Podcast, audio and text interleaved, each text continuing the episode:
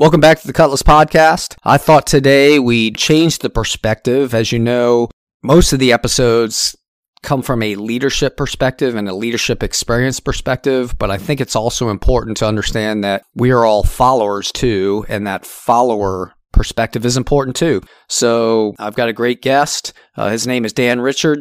He's actually my co-author for the upcoming Petty Officer's Guide. So as you know, we have the Chief Petty Officer's Guide, but I thought it was important to write a Petty Officer's Guide because I think there's a target audience there that uh, has an appetite for leadership and management development topics. So Dan is, uh, frankly, a younger guy than the old retired Fleet Master Chief. But Dan and I started talking about this, and I was like, hey, it'd be cool to start bringing him as a guest to discuss a perspective from the follower side of things. So Dan, how are things going? Welcome to the Cutlass Podcast.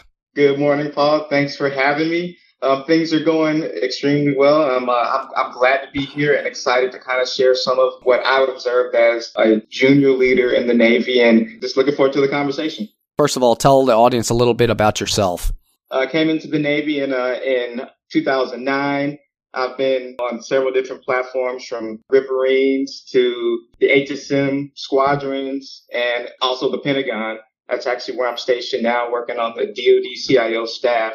Um, but being in those different environments and positions has really afforded me the opportunity to learn a lot and observe a lot of different leadership styles and approaches, from, you know, the most senior leaders in the organization to, I mean, even the most junior guys and gals. So yeah, I'm excited for getting your perspective and the perspective of your peers and others. So let's dive into it. Are you ready to go? Ready to go. All right, let's talk about the goods and bads of leadership. Like we talked about, as a follower, sometimes that's viewed as, you know, some people can perceive that in a very passive way. I've seen it in a very active way. So I've mentioned this on prior episodes. Just because you're a leader, you have expectations for your teams and your people, and you have expectations for your peers. But the followers have expectations for their leaders as well. And we can follow all day just because you have a positional authority to tell us to do things, and we have to do those things. But to develop buy-in, you've really got to learn to connect with those followers. And I think in many cases, it aligns with connecting with their expectations of a leader. I did an episode with uh, retired Master Chief Rich Curtis. We talked about some theories that underlie that kind of perspective, right, of expectations. Let's get into some of your expectations that you've had for leaders and what you've seen good and bad. So let's always start with the good. So one of the things you told me that you look for in your leaders is emotional intelligence. So talk to us about that. Okay, so emotional intelligence, it really speaks to a leader's capacity to kind of be aware and control and express emotions, um, and really be able to balance, you know, competing uh, personalities and interests in the shop. That's a quality that I've come to admire first and foremost. Um, and I've actually been fortunate to have been a part of a lot of different teams where the leadership has been emotionally intelligent and cognizant and able to effectively balance those competing interests and competing personalities. So that way we can, you know, do what we need to do. We can achieve the mission. As a, a yeoman, it's very important because, I mean, we're kind of like that gateway, like in the H S M community, for example, between the maintainers who are working on the helos to the senior leadership. And it can be a little hectic at times, but if you have leadership that's emotionally aware and can kind of filter the competing interests, I mean, you can you can do some amazing things. I mean, that's what leads to battle ease and a lot of uh, commendations for the organization as a whole. You know, I've read books. I've done little courses on emotional intelligence. So from a follower perspective, when you're looking at your leaders, what does emotional intelligence look like? How do you know you have a leader that's being tuned into you emotionally? So you, you have a, a leader who's emotionally intelligent when they kind of take that extra step to communicate, you know, to, hey, you know, we're going to we're going to kind of pause on our normal operations to see how everything is going personally and professionally. And this is this is kind of separate from what you would think is your your career development boards. This is more kind of a, a one-on-one, and then sometimes a team conversation. Yeah, I've seen it as, when I think of emotional intelligence, I'm like, hey, when as a leader or a person projecting influence, I've got to be able to sense how that influence is being received and be able to adapt to it, right? So if I put out right. influence, or if I'm talking to a group, I'm watching that group and I'm sensing, right? I have the intelligence in this innate way to look out and go, hey, they're either receiving the message and they're agreeing with it or internalizing it, or they're rejecting it per se. I, and then when I see that they're rejecting it, I think the good leader is able to adapt to that rather than taking a defensive position. What do you think about that? I mean, I, I completely agree with that, with that assessment. So on the other side, you would have a leader who is more closed-minded. What's been your experience right. with a closed-minded leader, and what do they look like? Closed-minded minded leader, usually they, they may greet change per se, or, you know, an idea you may have to improve some sort of process with some, with some resistance, or they may not want to, you know, champion uh, uh, what could be a good idea, or at least have to open a conversation about the quality of ideas. That's kind of what that looks like to me. And in one of my previous duty stations, we actually did some sort of idea generation and, and pitching to senior leadership and to try to create buy-in and kind of teach the leadership on the on one end to be able to be comfortable with new ideas coming from rather junior people and vice versa. From your experience, what's the impact on the team of the closed-minded leader? I mean, when uh, when you're not really being heard or listened to, I mean, it it can be pretty egregious. I mean, you may not be as driven as you normally would be if you kind of feel, you know, your your ideas are, you know, falling on deaf ears, or or no one's really kind of taking you you seriously. It, it, I think it, it really impacts a sailor, you know, personally. What leads a leader to be closed-minded? Maybe some past experience. It may be also the, you know, the status quo. You know, you can, you get into a position and things may have worked for that leader a lot in the past so far, and they may feel that there's no reason to take that pivot and become more of an open leader, or just even be open into having reasonable debate and discussion. Yeah, absolutely. And then you don't accept team input to most parts, right? Or it's this constant, like, hey, I know better kind of attitude, and then it erodes your personal power. And then people start to lose trust in you as a leader per se, and they don't buy into you. So they're going to do what you say because you're the leader, or you're, you have positional responsibility and authority over them. But you're not going to, when you're closed-minded, you're going to limit the amount of buy-in you get in the team. No, I also kind of think that that in turn leads to micromanagement. And micromanagement is, that's, I wouldn't necessarily say the inability, but for lack of a better word, the inability for a leader to displace trust and allows a certain level of autonomy for their personnel to kind of take the wheel on some things. Yeah, so it's interesting with micromanagement, right? So again, this is the perspective of the follower. So what makes you feel like you're being micromanaged? So I think that's important to understand. Micromanagement looks like a leader, a leader constantly being in the weeds, so to speak, you know, asking for constant updates, you know, out of usually um, a routine update cycle, or refusing to delegate tasks. Okay. And I think that's what it gets down to is this. I think it's an issue with delegation. That's been my experience. So when I get into micromanagement, when you delegate, and I've talked about this on prior episodes too, in the management section, Uh, specifically, right? You got to select the right person, right? You're looking for someone who's right. willing and able, and willing means you have the expert power to carry out the tasks that I'm going to delegate you to have the authority to execute. And then able means you've got the character to, to execute them, right? You got the, frankly, the give a shit, and you want to make things happen. So sometimes when you select the wrong person, they may have great give a shit, and they might have great energy and willingness, but they just don't have the experience you need, right? Or the decision-making maturity you need. And then that represents itself in the inability of them to get the task done. So I think the first symptom of micromanagement might be misdelegation per se. But if you properly delegate it, I think that's where the frustration comes in. Those who know, hey, I've I got the willingness and the ability to do this, and then I just keep getting this follow-up and this constant pulse on me, and I don't have the room to execute the thing you've delegated to me, and you're basically, you're not really giving me the authority I need. I think that's where it becomes a problem. Definitely agree with that. Um, and that, that, that really kind of, if you look at it from both sides, I mean, that even erodes what trust may be there from the, the, the sailor to that leader, because they kind of say, hey, you know, they don't really trust me to execute, get the job done. And on the other end, the leader's kind of like, hey, I give me the ball. I'm going to do, I'm going to do it all on my own, which, I mean, it's not practical, and it's definitely not feasible or healthy. And sometimes it's the person does things different than you would, and you just can't reconcile that as the leader. And it doesn't mean they're doing it wrong. They're just taking a different approach. So in that case, uh, from my experience, you see where people might want to dive back in and start to question or ask for these updates that you're talking about. And I think this is all more, I mean, we talk leadership and management, but I think that's more mismanagement than it is poor leadership per se. So you mentioned they are good leaders are a confidence multiplier. What do you mean by that? I mean that a, a confident leader, you know, they project confidence and they kind of take steps to help build the confidence in other other people. And that's usually through empowerment, you know, empowering them with the tools um, and the means and the guidance to go out there and work the task, complete the task, provide those updates, and provide some feedbacks on maybe how the process could be changed and the task could be completed in a more efficient manner. So on the spectrum of things, you, I, I guess on the on one end, you would have the insecure leader, right, who's very insecure. They don't right. even know their knowledge, skills, and abilities, or they have no confidence, or they don't know their value.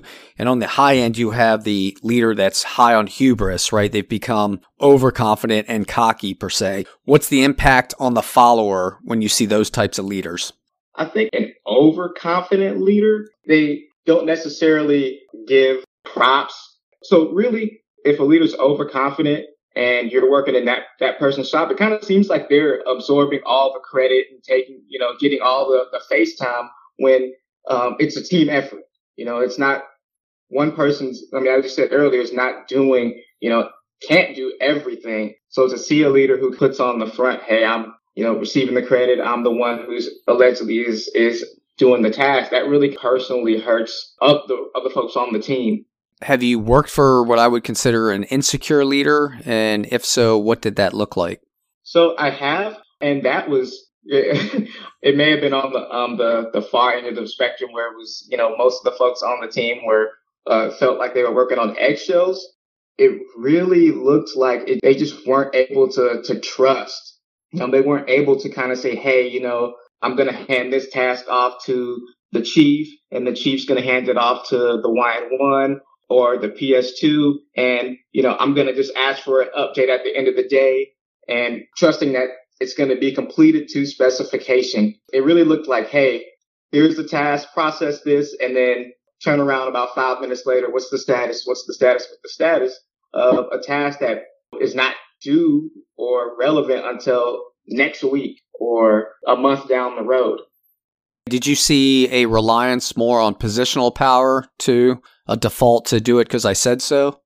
Not necessarily per se. I mean, that was definitely there, but it wasn't as apparent. And I think we talked a little bit about the opposite side, right? That lack of confidence may also lead, and that insecurity leads to that micromanagement, bad habit on the managerial side. So another attribute you mentioned that you like to see in people that they, in your leadership, was that they were good storytellers. So why is that so important?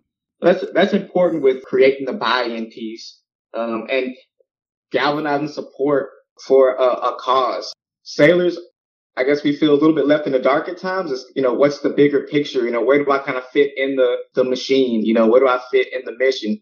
Being in the admin department, that's something that, that we kind of uh, routinely, I won't say struggle with, but we kind of routinely reflect on. And a leader that is a great storyteller is able to kind of take your um whatever your job or your rating does and tie it into the big picture for the the command, you know, the big picture for the wing or for uh, even the combatant command's picture. So what's a good storyteller look like? How, do you use storytelling as a leader?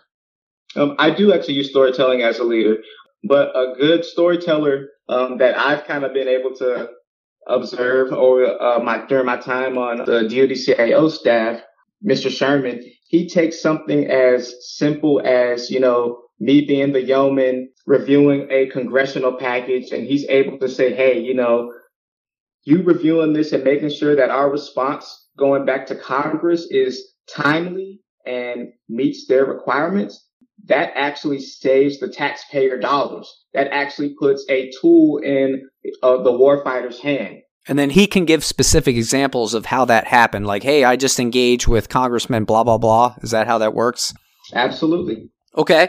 All right, let's get on to another one. So I think accessibility as a leader is important. So one of the attributes you said that frustrates you is when a leader is not available or not present. So let's talk about both sides of that spectrum, right? There's a balance.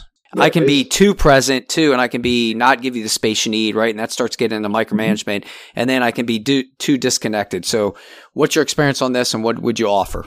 So my experience on this is, um, I mean, personally, I like to see, you know, um, leaders, um, both senior and junior, making a, a, a conscious effort to go to other shops and build relationships in those other shops. And not necessarily kind of just stay in their own, um, you know, their own cubicle or division. In in my experience, um, I've had uh, both. I've seen, you know, some leaders who like to kind of just stay in, in their own office, in their own space. And I've seen those who you always see them at Command P T. You see them at all the um, fundraisers and um, outside functions, and you see them in the cruising the spaces, checking on sailors, seeing how the work is going, and, you know, really kind of taking an interest in in people. Yes. And that's so important, right? I had a routine of getting out and about, right? And it wasn't, I just had to dedicate that time and, you know, walk my spaces and talk to people. And it varied, you know, depending on what I was doing and what was, and what was going on at the command.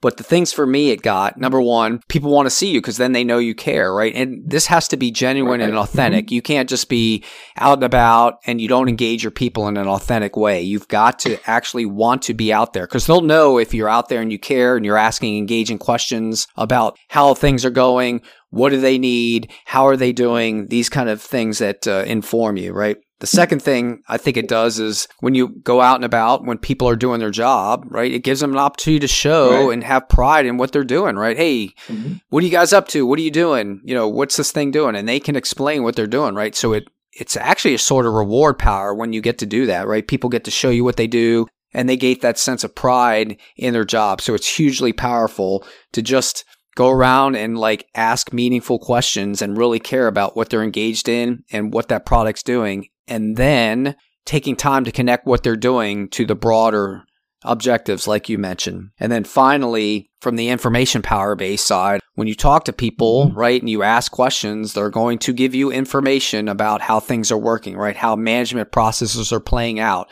how your influence is being received. So you can then go back and shape your decision making and frankly evaluate how well the decisions you've made are translating down in the organization. So this getting out and about and being a present, visible leader is important. At the same time, I always recognized that I had lower level leaders. They were exerting influence and they were getting things done. So I need to give them the space they need to operate and to mm. do the things they need to do. So I think there's a balance to it, but I think it's definitely an important point. Absolutely. Lifelong learning. That's another attribute you look for in your leader. So how do I know someone's engaged in lifelong learning? So you know someone's engaged in lifelong learning when uh, when they may extracurricularly continue to, to conduct their own research or continue to go to school, even after they may have gotten a, a degree. And they just really kind of just have a thirst to go out and be with others and learn from them. And that kind of in turn makes them a more cognizant and relevant person, kind of keeps them, you know, aware of what's going on, both in and outside of their area of expertise. And I've really found that that leaders that I've seen who are, who you could consider lifelong learners, they may not know everything about what's inside their portfolio, but they make the con- like the conscious effort to go out and to try to, to learn more and, and to continue to learn more. And I think that that's really, really important. So I think part of this gets down to, I think you value education and lifelong learning, but not every person does. So I think there's people that would not care if their leader is a lifelong learner or not, if they're not. I think this is really values-based. And I'm not saying it's not important or not, but I definitely think you got to continue to learn about your profession and the job you do day-to-day, right? Because things happen Absolutely. all the time. Mm-hmm. But I think lifelong learning keeps you better informed and educated, right? So you're more aware of broader things, and it really helps enable your influence tactics.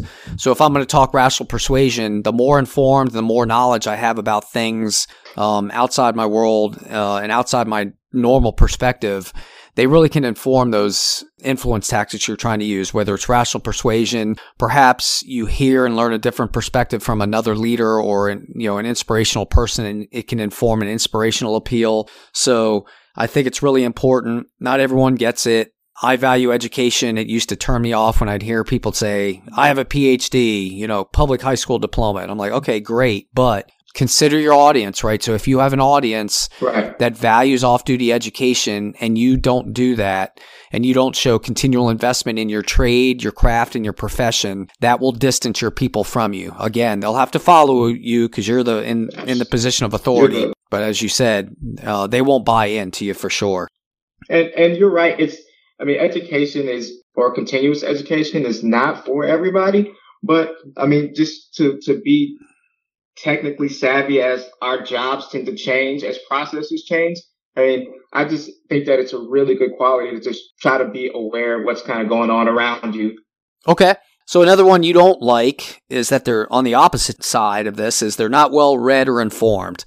So number one, how do you know they're not well read and informed? And number two, what's the impact on the team when they're not? So they're they're not really well read or informed when you may have a um a, a brief, and your leadership may be briefing their uh, next leadership in the chain of command, and they're not really sure kind of of what the ins and outs of what's what the content is, or they don't necessarily take time to review materials beforehand and kind of conduct our own individual analysis before um, an actual brief goes live. And the impact of that is you have the worker bees kind of doing a lot more research, a lot more writing, a lot more reading to try to step in. I will say that it's, it is, I think it's okay to rely on your subject matter experts or to have them kind of around you, but I don't think that it's really a good practice to over rely on them and not try to take a step to, you know, to know what's going on, especially if it's, if it's in your portfolio or a part of your job. Yeah, absolutely. Because your expert power base takes a hit, right? You've heard me talk about mm-hmm. that a lot, right? And that's a key piece, again, to your credibility. So when, so people are watching, to your point about briefs, right? You got the leadership watching you and assessing you. Uh, you got the people watching you and accessing you.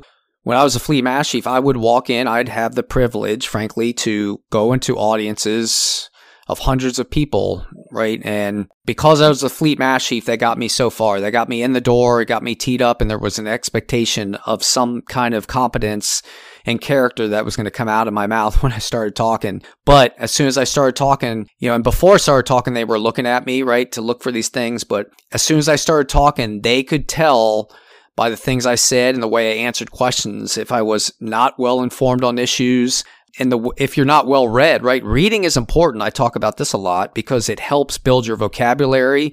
And when you read more, you speak better and you write better. And that translates into how you influence people. So that's how I see it playing out. And it's cringeworthy sometimes when people come out and they give briefs or they talk to an audience and you can tell they're just not informed of the audience or of the topic. And you can see immediately that they lose buy-in. People stop listening. They get eye rolls. They get cynicism and those kind of things. So people really have to pause and think about when you're going to come out and say stuff, it better be backed up with being informed and well-read. So I'm with you on that one. Another one you talked about was this concept of accountability as a leader, right? So good leaders practice self-accountability and team accountability. And on the other end, they don't. So why is this so important to you? I look at accountability as kind of like, no matter what, what goes on, um, good or bad, pass or fail. I mean, there's, there's going to be consequences. I mean, that's just the fact of the matter. Um, I think that accountability is extremely important because that kind of really gives us the opportunity to take a step back and assess like where we went wrong, you know, where the team went wrong or where, you know, I as a leader may have gone wrong. Okay, do you see the bad leader? Does the blame shift? The poor leader usually they, they'll extract themselves and hey, you know that one's that one's on the team, kind of throwing the team under the bus, which is really uh, not. That's really not a good way to, to to keep your team on board, or to it's just not the right thing in general.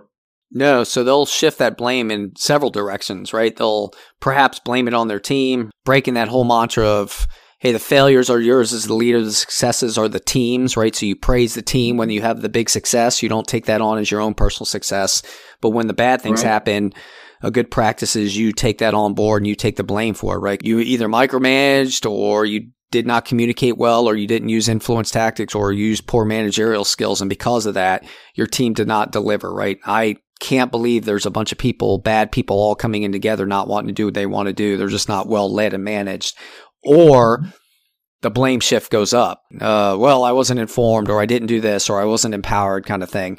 Those to me are the indicators of lack of accountability. When you hear and see those things, what are you thinking, and what is the team thinking about that leader? So I'm thinking, for one, this is absolutely terrible, because, I mean, it like to truly have a, a high-performing team, you have to stick with the one team, one fight kind of mantra. You know, we're in this together. And to as a to, to see a leader kind of separate themselves from the when, when a team, you know, messes up or fails at something, I mean, that's that's really damaging. I mean, they don't want to, they don't, they, the team would then probably not, they will not, you know, want to invest, you know, or work as hard for that particular leader. And that's, that's going to directly affect the mission or the task that we're trying to, we're trying to get done. Yeah. To the point you brought up earlier, this connects with these other things you like in leaders, right? So the confident leader is confident enough mm-hmm. to know that, my bad, we'll learn from this and we'll go on, right? I'm, I know that it doesn't reflect on me or the actual team per se, right? And we, right. I'm confident enough to know that we can work through this. We can make the adjustments, and I'm confident in my leadership. They'll give me the space to do that. And I'm confident enough in my team that they know that, hey, I'm human too and I can fail. It also speaks to your ability as a lifelong learner, right? To learn from the mistakes, to learn from the shortfalls and move on. So again, when you don't have those attributes that you look for in the goods, right? The confident leader, the lifelong learner, it affects, I think, this ability to take accountability. And again, I did an episode of accountability with uh, retired Fleet Master Chief April Beldo. So if you want to hear more about those mm-hmm. thoughts and her perspectives, I think that was a great episode. So I'd encourage you to check that out. All right, Dan, let's wrap this up. Uh, any last thoughts on anything you missed or wanted to talk about? I did kind of want to talk about uh, like another kind of best practice or a positive that I like to see in some of the leaders and sailors that I work with, the ability to just separate from what's going on at work and, you know, what's what's going on outside of work. I mean, I've seen like leaders who come in, oh, dark thirty in the morning, and they're leaving nine o'clock, ten o'clock in the evening. I just think it's really important to have a life outside of, you know, the organization you're working in, and to have a hobby, because that kind of recenters you as a person. So that way, when you do get back to work and things are hectic or things are not going your way, you don't get completely overwhelmed and shut down. And as a leader, you don't start to feel that tendency to shift blame um, to other parties, or micromanage, or lean into any one of the um, worst leadership practice that practices that we discussed today. I haven't done an episode on that yet, but I have to do one more on the leading self. I've touched on a little bit, but these four domains of investing in yourself, right? Just, it doesn't even matter if you're on active duty. There's many professions out there where your job as a leader or manager t- definitely takes a toll on you personally, right? So you have to invest Absolutely. in these four areas. It's mental investment, investing in your physical domain, your social domain, and your spiritual domain. So to your point about having hobbies and a life outside and investing and keeping yourself healthy, that's really crucial, because when you don't do that, stress goes up, and then that manifests itself in behaviors in front of your team that will distance them from you and make you a less effective, or frankly, make you distracted and make you a less effective leader and manager. So, all right, right. Dan. Thanks for taking some time to join me today. Uh, I think this was a good perspective. And uh, hey, let's look uh, for some opportunities to do this more, maybe with some of your peers, and uh, get their perspectives Absolutely. into this as well. So good luck to you. Absolutely. Thank you. Thank you for having me, Paul. All right, everyone. That uh, does it for another episode of the Cutlass Podcast. As always, thanks for joining me. Uh, if you want to provide feedback, please email me at cutlass leadership at gmail dot com. And as always, please listen, like, share it, comment, spread this content around to those you think can most benefit from it. And then take time to reflect on the things for yourself so you become a more sturdy, versatile, and credible leader. Until next time, we'll talk to you then.